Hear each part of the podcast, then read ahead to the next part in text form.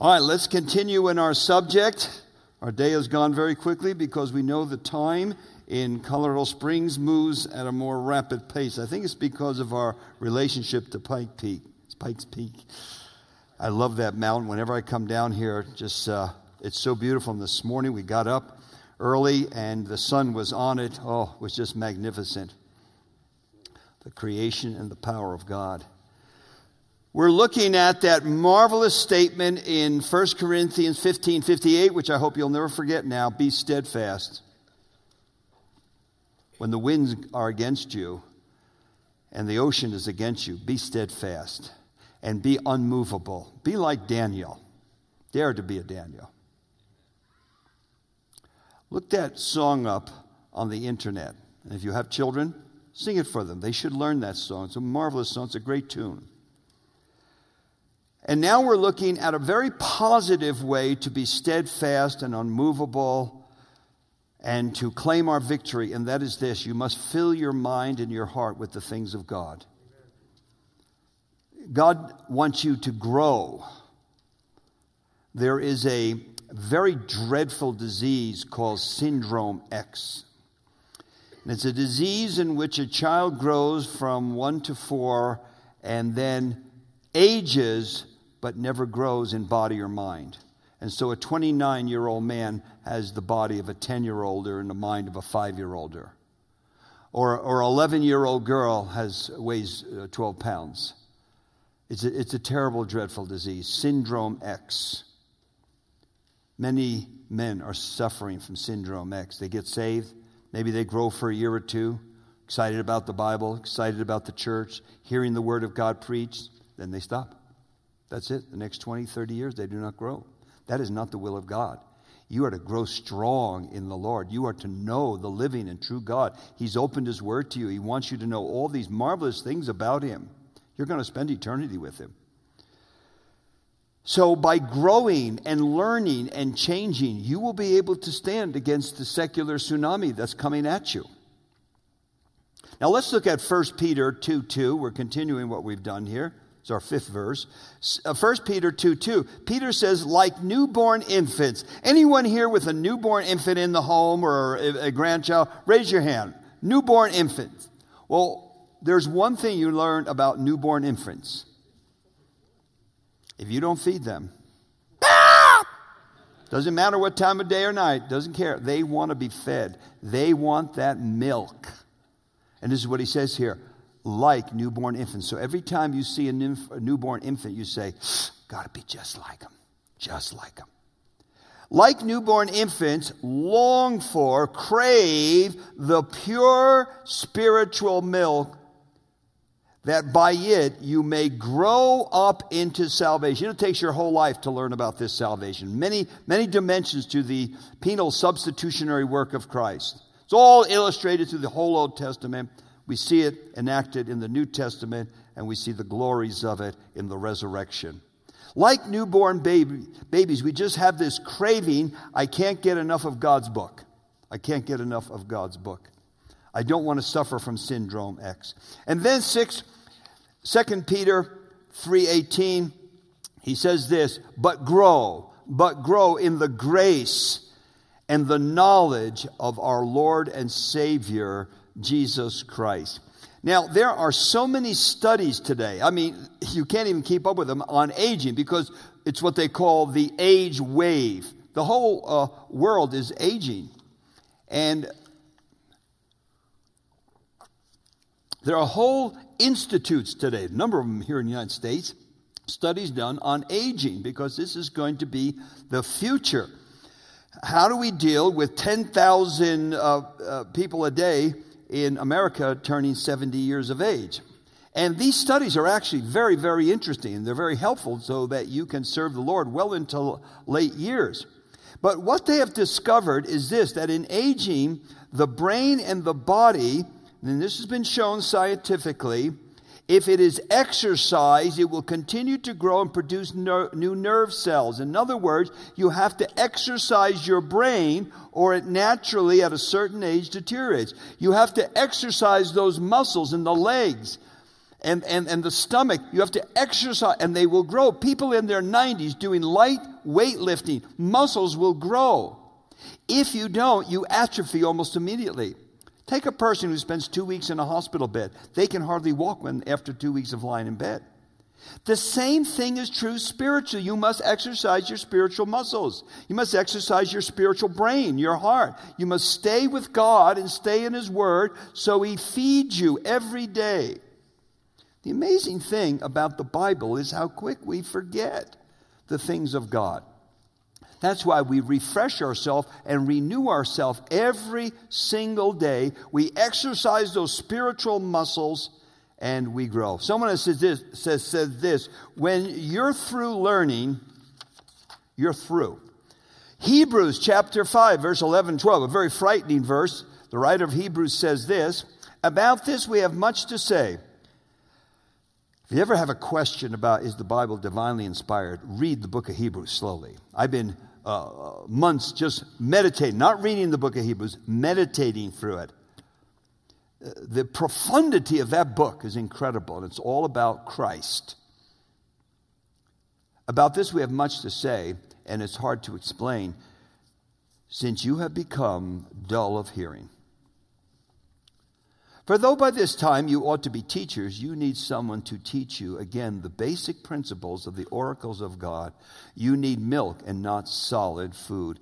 The believers that are being written to, written to by the book of Hebrews, they're in serious trouble. Some of them are not going to church anymore, some of them have gone back on their faith.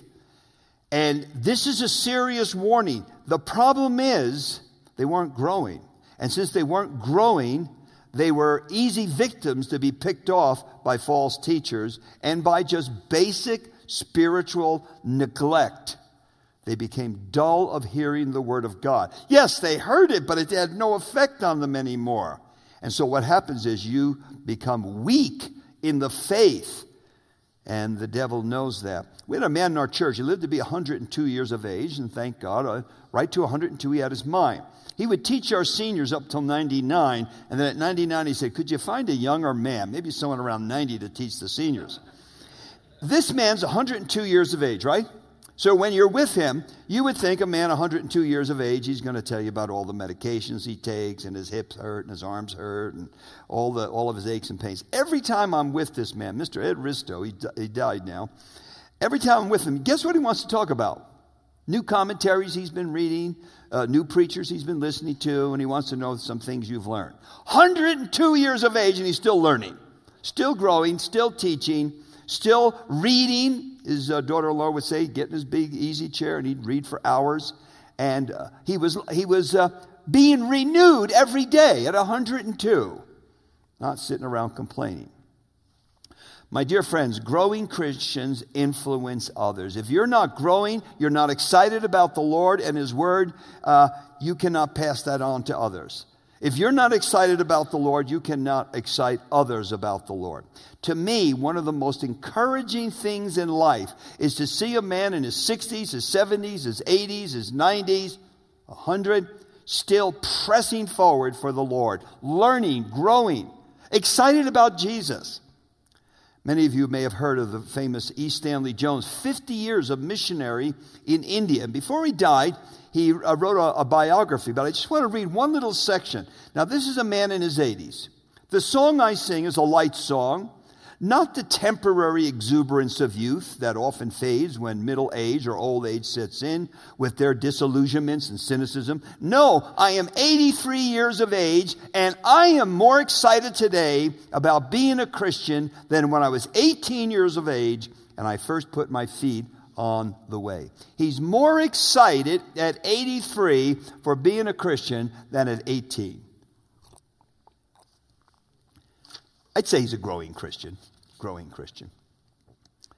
We need a vision for growing, for strengthening, for learning, for changing, and not be our same old irritable selves, dealing with sins, dealing with problems that have just haunted us for years. Let me give you some real quick practical ideas for growth. You believe this, but what should we do? So let me give you some practical things. First of all, number one, I believe it was be on the screen here. Yes, oh, there it is. Pray for their desire to grow and mature. Pray about this. Now, I'll tell you why you have to pray about it. After Adam and Eve sinned, they hid from God. They didn't want to talk to God. They put on their own spiritual clothes, uh, covering up their sin and guilt.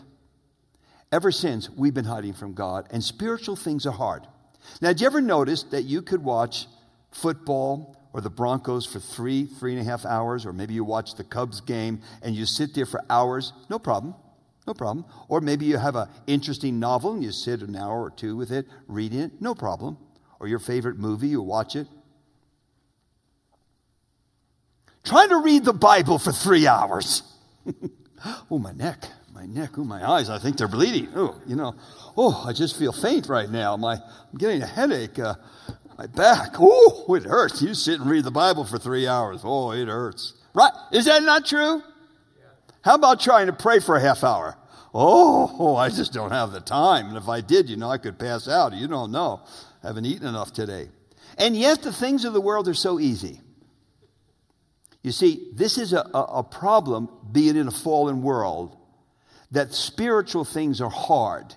And that's why we don't progress spiritually so well. We can progress in other areas of life, but not in spiritual things. And so you need to pray that you will not lose your zeal for the Bible, your thirst for learning great doctrine of the faith, and learning about world missions. So you're going to have to pray about this. Lord, give me the zeal, give me the passion, make me like that newborn baby, just crazed for the milk of the word, that I love to read the Bible. I love to be with God's people. I love to serve the Lord Jesus. I love to serve his people. You have to pray about it. It's not natural to us. We are spiritually lazy at heart. And I think, particularly men, I think the facts show this that women are more spiritually sensitive than we men. And that's why women Bible studies are full, men's Bible studies, not too many uh, attend. Second, protect your prayer life. I believe one of the great problems we're facing today is hyper busyness. Actually, we are more busy than any other generation. We've got things like emails and Facebook and cell phones. And, and I, I, see the generation of my father, he could take uh, two weeks off from work and um, no one would bother him. I watch my son in laws, they cannot take more than a week off and they must be connected all the time. I see how busy they are. It's a different world today. And we live in this manic busyness, uh, overcommitted, overburdened with work, everything moving at high speed. It destroys the spiritual life. In fact, I call it the new idolatry. Too busy to pray, too busy for God, too busy to sit in His presence. So Protect your prayer life. Do practical things to make sure you have time with God. And that might mean turning the TV set off.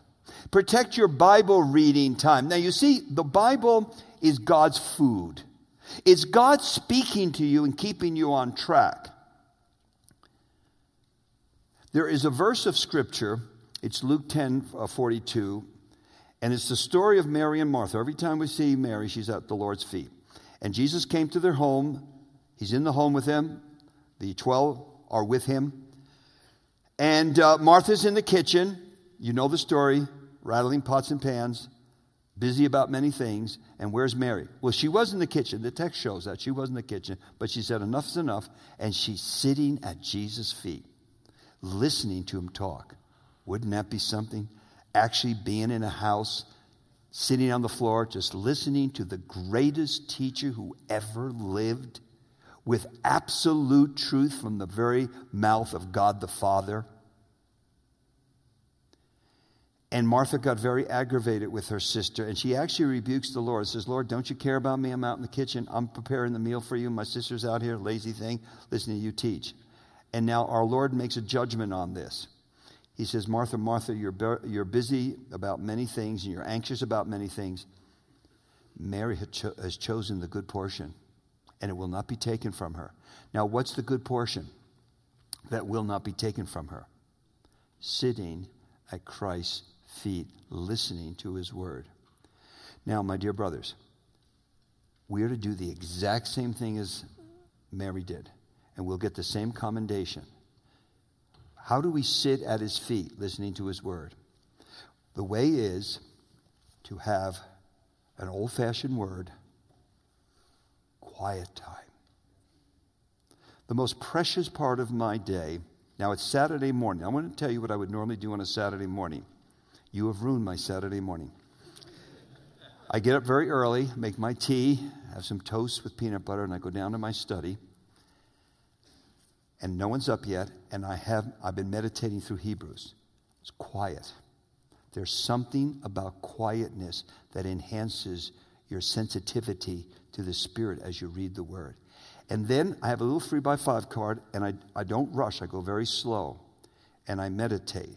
Not just, I'm not just reading, I'm meditating on the book of Hebrews. And I, I write some little notes down of things, and then I have it typed up later.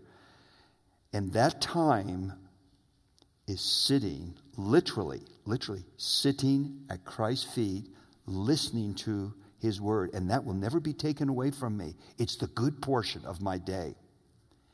It's when I refuel the tank. It's when I gain new knowledge. It's when I hear from the Lord. It's when I get my own life straightened out. And what you want is to get to the point in life where you do not want to miss that. You don't want it to be just a discipline. If it's a discipline, do it.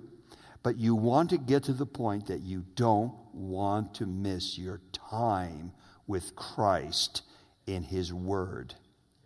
It's a supernatural book. It's written by the Holy Spirit. This isn't just men's thoughts. What do I want to read men's thoughts for? They're all so goofed up. This is the very Word of God, and it will do everything I need for my, my life. So, protect your time at sitting with Christ's feet refuel your, refresh your soul, renew your soul every day. Get to the point where it is something when you miss it, you really feel you miss something. Luke 10:42, write it down. Luke 10:42. Mary has chosen the good portion and it will not be taken from her. Whatever is crowding out time with Christ, time in silence. You know, we, we hear a lot from sociologists, and a lot of things they say are true. One is we're suffering from news, uh, uh, uh, noise pollution. Noise pollution. Quietness is very important. It relaxes your soul, it calms you. And then when you're in the Word of God, it feeds you. And it, it's actually changing you. You're, you're being transformed by the supernatural Word of God. So guard your Bible reading time together. And then listen to audio messages. This is a great way to learn. If you will do this in four or five years, you have a full Bible school education. If you in the car will play CDs from Bible teaching ministry, like you have here, good Bible teaching ministry, I guarantee you, in four to five years, if you will just consistently do this, and you can do it at other times, but you're in a car, you're sitting in traffic, you spend a lot more time in a car than you realize. Some of you a lot of time. If you will listen to the word preached, you will really grow and you will learn. This is what you want to do. Listen to great preachers. They're, they're spirit gifted men. Ephesians 4:11. They're equipping you for your service because you're to build up the body of Christ, every member, together. But when you're listening to the word taught, you are being prepared for your ministry. Now, I have to make a confession right now. For many years, I was a tapeaholic. I was. And I would say maybe 25 years, I wouldn't go anyplace without my Bible tapes listening to the word preached. Now, I just want to give you my opinion about something. Start with Romans. Romans is the one letter that systematically puts the whole gospel together and the Christian life. You need to master the book of Romans. So when I'm teaching and training men, we start with Romans. And I tell them, you are to master this book. You are to, in your mind, be able to outline it. It outlines very cl- clearly the theology, the vocabulary. It's the center of Christianity. So you want to grow? You want to be strong in the Lord? You want to fight the tsunami? You want to be able to say no to the world? Then start with Romans. That's a good starting point. Now, you do need to know the whole Bible, you need to know the storyline. but it's a good place to start.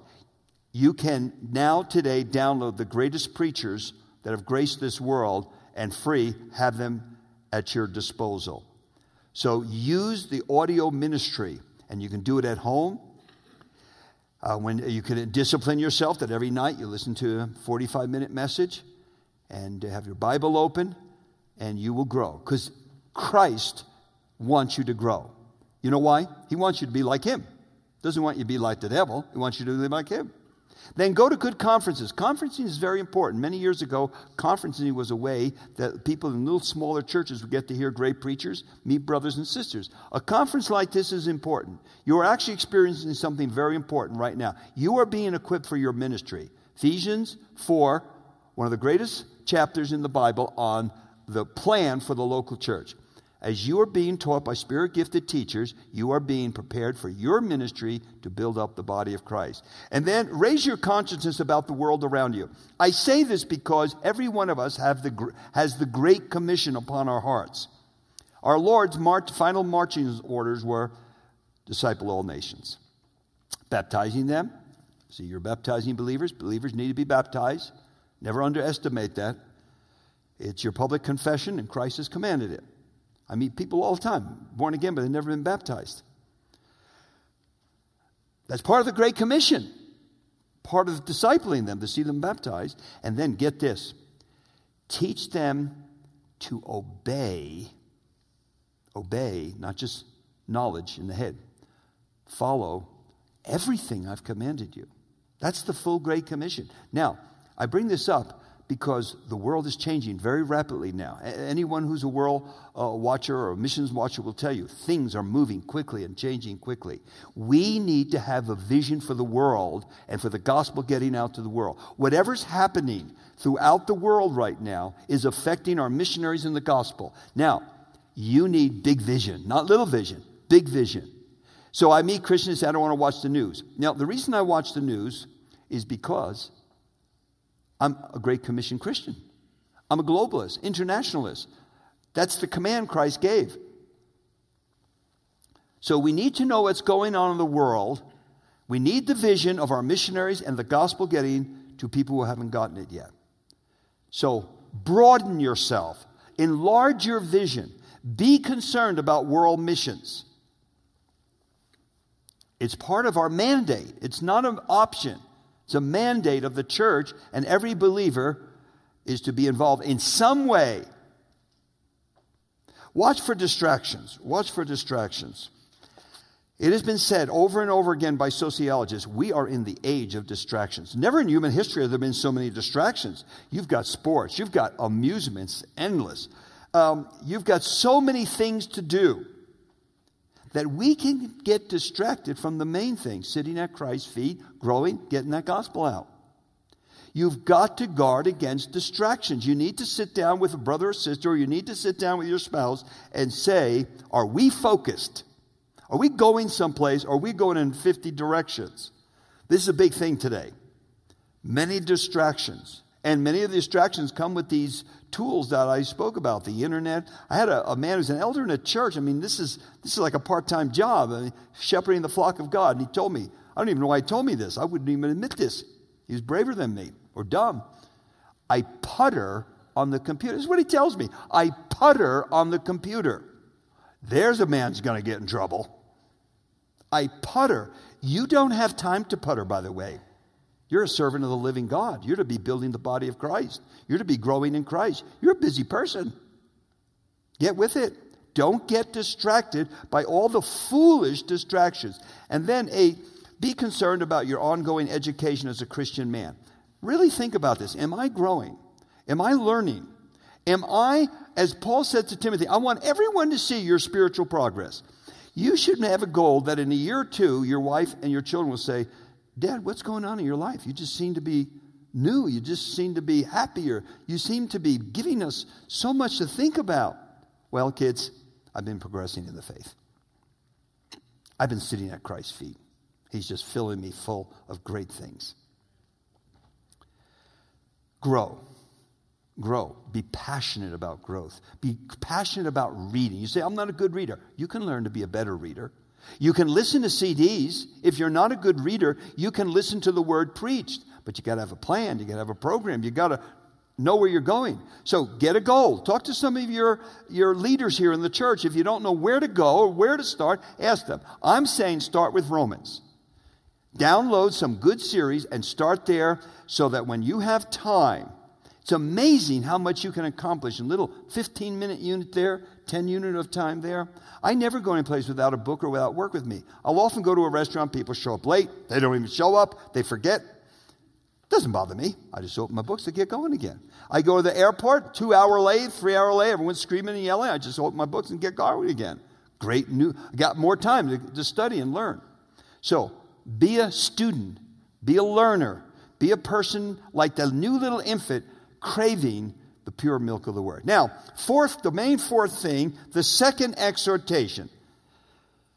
Be stable, be unmovable. That was the first exhortation. But now here's the second exhortation always abounding in the work of Lord. Always abounding in the work of the Lord. Now, there's an emphasis here on the word abounding. The word has the idea of excelling more and more. Paul uses this concept in other places. You have love, excel more and more. In fact, it's to the people who have love that he says, I want you to excel more in it. It's like if I had a hose and I had a barrel here and I start filling the barrel up and it gets full and I stop. But no, excel more. Just keep putting more water in. Let it overflow. Let it abound. So he's saying here, always excelling more and more in the work of the Lord. Now, this goes along with Ephesians chapter 4, which I just quoted to you, that the Lord gives certain gifts, they're all teaching gifts, to equip the saints for the work of ministry, for the building up of the body of Christ. The body of Christ cannot grow unless every member, grow healthily unless every member is involved.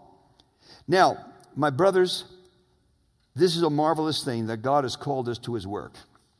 And we are to be working always and abounding and excelling and overflowing more and more in his work.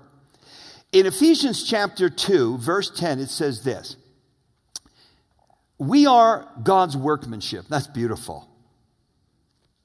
He's crafting us, we're his people. And he's got a goal for us to be like his son. He wants to sanctify us in this life more and more sanctified like Christ, so that people look at us and they go, there's something really different about that person. Now, we're created in Christ Jesus as the new creation for good works. Now, good works don't save us, but good works is what we're saved unto. We have fruit to bear for God. In fact, John 15 says, it pleases the Father that we bear much fruit. Not a little bit of fruit, much fruit. Which God prepared beforehand, notice the obedient believer, that we should walk in them. So God has laid out for us a life of good works. We're to be busy for Christ. One scholar put it well when he said this, and listen carefully to this. The functioning of the body requires and is equally dependent on those who are not leaders. In other words, yes, we need our leaders, but we put too much on them. Every member ministry is what we should call it. This is actually a very exciting doctrine. It's really the doctrine of the body of Christ. There are different metaphors for the church. Not one word can describe the word church, ecclesia. So the Bible gives us many metaphors like the household, the light, the flock, the priesthood. One of the metaphors for the church, and it's a reality also, is the body of Christ. And Paul loves the analogy of the body. There's only one body, right? I only have one body, but it has all different members. Fingers and hands and liver and toes and some hair ears and eyes and, and mouth, and many members of the body. But all the members got to work together for a healthy body. And every member has to be functioning. They can't contradict one another and fight one another and say, I don't need you. Now, he loves that analogy because the body of Christ means that every, every member is functioning. So, we believe in this doctrine, and it's a relevant, exciting doctrine. Every member ministry. Some people called our leaders have the ministry of building us up, preparing us, teaching us so our ministry is for fruitful ministry and proper ministry. We're not getting into false teaching. You have a place in the body of Christ, and the body cannot be healthy unless every member is functioning. I can tell you something about a church because I've worked all my life in the church. No group of men can do all that needs to be done. It's not possible. You just drive them right into the ground. A healthy church is a church where every member is functioning, particularly the men, as household heads. That you take ownership of this church for the building of this church or whatever church you go to, you take ownership for it. And if you don't know what to do, you go to the leaders of your church and you say, Where's my place in this body? I have a place in this body. What is my ministry in this body? I'm being prepared for it. This is an exciting doctrine. Every member ministry, Jesus Christ has created us unto good works, which he prepared beforehand. And now you have to walk in it. In other words, you have to live it. Every member ministry. Look at 1 Peter chapter 4, verses 10 and 11. As each has received a gift, use it to serve one another as good stewards. Notice you, you are going to be judged by this of God's varied grace. Whoever speaks, as one who speaks oracles of God. Whoever serves, as one who serves by the strength that God supplies, in order that in everything God may be glorified through Jesus Christ. Every member has a spiritual gift. And that gift is to be used to serve other people. Can you imagine a church where every single member takes ownership for the church and seeks ways to serve others, to encourage others, to bless others, to teach others? We call this one anothering. The church is to be a one anothering place. Listen to just a few of these one anothering statements. Every single member of God's household is responsible for encouraging one another, praying for one. These are right out of the, Bible praying for one another, exhorting one another, serving one another, admonishing one another, teaching one another, building up one another, caring for one another, loving one another, the overarching one. Now, here's one I really love. I love this. It comes to my mind weekly. Bearing one another's burdens and so fulfill the law of Christ of love. Bearing one another's burdens. Now, imagine being in a church where we're one anothering and we're serving one another, we're encouraging one another. We're looking out for one another. We're praying for one another, comforting one another. Now, get this bearing one another's burdens. And we fulfill the law of love, which Christ has given us, John 13, 34, and 35. What an encouraging place to be. Churches can be very hostile places, they can be very proud, very cold, that's not God's will. A church should be warm and inviting with every member responsible for one anothering. Every member in the body of Christ. Men, take your place in the household of God. Take your place in the body. And if you don't have a place, find it. There is a place for you. There's much work to be done. Let me assure you, we'll never get it all done. You have a place in the body. Take your place, take your responsibility, keep growing, keep learning so that you can do the work that God has pre prepared for you. A lifestyle zealous for good works, bearing fruit to God. A Christian who chooses to be a spectator, to show up once a week at one hour for church service, is not walking in good works and is basically walking in disobedience. God has work for you to do. Take that work, do that work, enjoy that work. Now, here's why. Our fifth point the motivation. Your labor is not in vain in the Lord. So he writes here, knowing that in the Lord your labor is not in vain. This is the concluding motivation. You want to be steadfast, you want to be immovable, you want to be excelling more and more in the work of the Lord because you have a place And now you know something very important. Your labor for Christ, it's not vain. There's a lot of things you'll do in life that is vain. really a basic waste of time. It counts nothing for eternity. But here he is saying, don't waste your life because when you serve and abound in the work of the Lord, It's something of great meaning. Uh, it's something valuable. It's purposeful work. I can say this from a lifetime of serving the Lord. I wouldn't want to do anything else. You have a job, even your job, whatever your employment, remember you're doing that as unto the Lord. Ephesians chapter 6 makes that very clear. You're not doing it as unto man, you're doing it for the Lord. You're serving the Lord right there at your job. You're a light on your job. You're going to do a good job. You're going to be one of the best employees because you represent Jesus Christ on the job. And God has put you there. You have a niche no one else has. So your job is the will of God. You know, we often think the main target is being full time as a missionary. No, the main target is where God put you. And if He put you in a factory, if He put you on a, on a crew that works outside, if He put you in an office, that is the center of the target of the will of God. And air is where you serve Christ. You're not actually serving the boss, you're serving Christ. And you're actually going to be judged for what you do at work. And so, even your secular work, as we call it, becomes meaningful and purposeful because you're doing it for Christ. You're doing it for eternity. But you got, you got another eight hours a day. What do you do with that? It can be wasted so easily, so easily. Years could go by and it's wasted. There's a place for you in the work of God in building the body of Christ. And you are going to find that work meaningful, fruitful. And you're going to find that work rewarding in life. And you're going to say it's not in vain. In fact, many people see Paul's statement that he was a tent maker, that they are tent makers. I have my tent making ministry so that I can serve the Lord and I can give to others. The Lord's work is fruitful, meaningful work. You'll never be sorry. The Lord's no man's debtor. When you serve Christ, you are not serving self. Just, we have a little time. Turn to Second Corinthians, Second Corinthians chapter 5. If I was forced into giving one verse that would be a life verse, I don't because every time I get a life verse, I wind up changing it, want another life verse.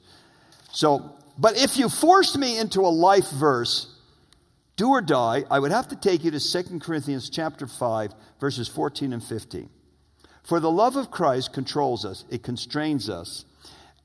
He's not talking about his love for Christ. He's talking about Christ's love for him. When you understand how much Jesus Christ did for you, and how much he loves you, he says this it's the controlling force in my life. It's the motivating power in my life. The Corinthians got so mixed up, they actually thought Paul was a little kooky. You read that just in a verse before that. He says, We're out of our mind, it's out of our mind for you. And the false teachers had said terrible things about him. Paul says, You want to know the driving force in my life? It's Christ's love for me. All he's done for me, what else can I do? That's, that's the motivating force. Now, because we have concluded, in other words, probably on the Damascus Road or sometime after he met the Lord, he made a judgment. He made a conclusion. I hope you've made this conclusion. Here it is that one has died for all, therefore all have died. And he died for all, that those who live might no longer live for themselves. That's the judgment he made. I can't live for myself anymore. It's not about me. But for him who for whose sake died and was raised. Here's the logic. I look at Christ. He died for me, took my sin, took my judgment, took my place. He's liberated me. I'm a free man today. I'm going to heaven. I can only make one conclusion. I can't live for myself anymore. It's not possible. I must live for him who died for me. So that's biblical logic. We actually live for Christ. If you live for yourself, you're not going to be real happy in life. You're going to be miserable, actually. It will not be fulfilling. But when you live for Christ, you live for your God, it's fulfilling. But there is going to come a day when you're really going to be happy that you lived for Christ. And Christ was your reason for breathing. And that's 1 Corinthians chapter 3 verses 11 to 15. If you want to look at it in your own Bible, let's look at it. I'm going to read it to you now. It's on the screen here. 1 Corinthians 3 11 to 15. For no one can lay a foundation, he's speaking about a local church, other than that which is laid, which is Jesus Christ, the gospel. Now, if anyone builds on the foundation of the gospel of the resurrection with gold, silver, precious stone, oh, there's other material, wood, hay, and straw, each one's work will become manifest. Notice we have work. For the day will disclose it. That's the day of the, uh, the Bema seat, the judgment seat of Christ of believers not judged for your salvation, but for your works. And as, as Peter said, your stewardship, your stewardship of the gift God gave you and of all the blessings He gave you. There will be an accounting of that. The Lord will say, I've given you all these marvelous blessings. What did you do with them? Well, Lord, I hid them because I thought you were a very severe man. I didn't want to mess around with this. Because it will be revealed by fire and fire will test what sort of work each one has done. If the work that anyone has built on the foundation survives, well, now, wood, hay, and straw will not survive the fire. Gold, silver, and precious stones, they will survive. He will receive a reward. Now, my dear friends, Jesus Christ is no man's debtor.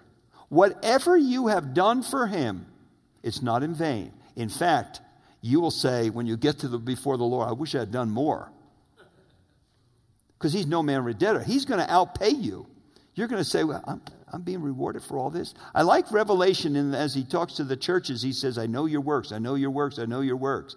I don't remember what I did last week. In fact, I don't remember what I did two days ago. I sure don't remember what I did 40 years ago for the Lord. You know, he remembers everything I did for him. Everything. And He's going to reward us in ways that we can't even imagine. And we'll say, well, if I'd only done more, jip myself. If anyone's work is burned up, he will suffer loss. There is irretrievable loss at the judgment seat of Christ. Though he himself will be saved, but only as through fire. In other words, our life will go under the fire of Christ's judgment.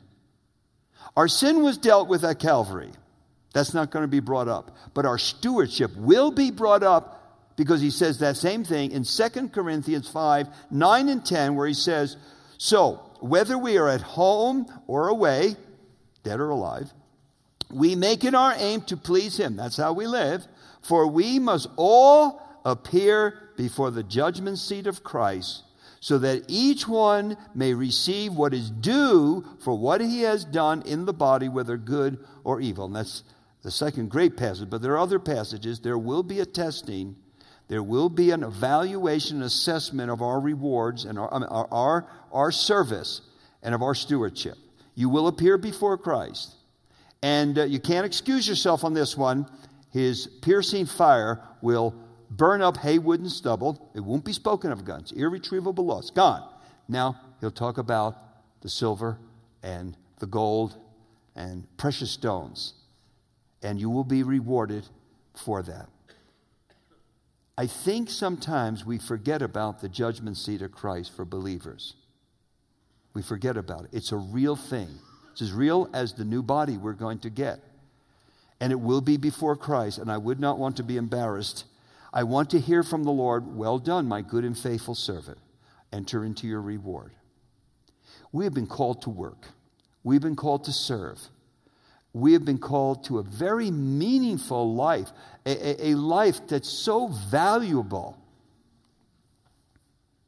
Don't waste it. Whatever gifts God has given you, whatever blessings He's given you, whatever health He's given you, whatever money He's given you, uh, whatever bodily strength He's given you, Give it back to Him. He died for you. It's only really logical. You can't live for yourself anymore because he, he already gave Himself for you. So we live for Him. We live for Him. So I can't say anything more uh, rich than be steadfast, be, be unmovable. Always, not temporarily, always be excelling more and more in the work of the Lord because you know the work in the Lord is not in vain. It pays rich investments. If you want to get into investments, don't go to Charles Schwab. Go to Jesus Christ. Pays big dividends. Let's pray. Lord, we know that you are no man's debtor and you are a rich rewarder of those who serve you, and you pay us back far more than what anything we've done. May we be good servants.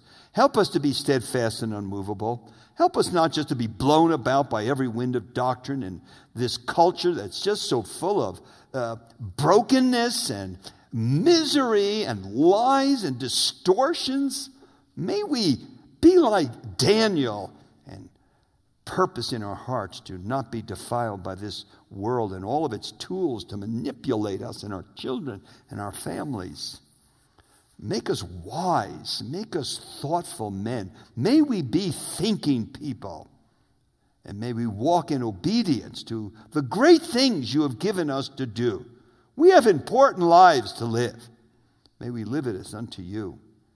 Looking forward to the day when we stand before you and we hear, Well done, my good and my faithful servant. Enter now into your rewards. Help us to these ends because we are weak and we are lazy and we get distracted so easily. To these ends, we ask your help through the Holy Spirit of God. Amen.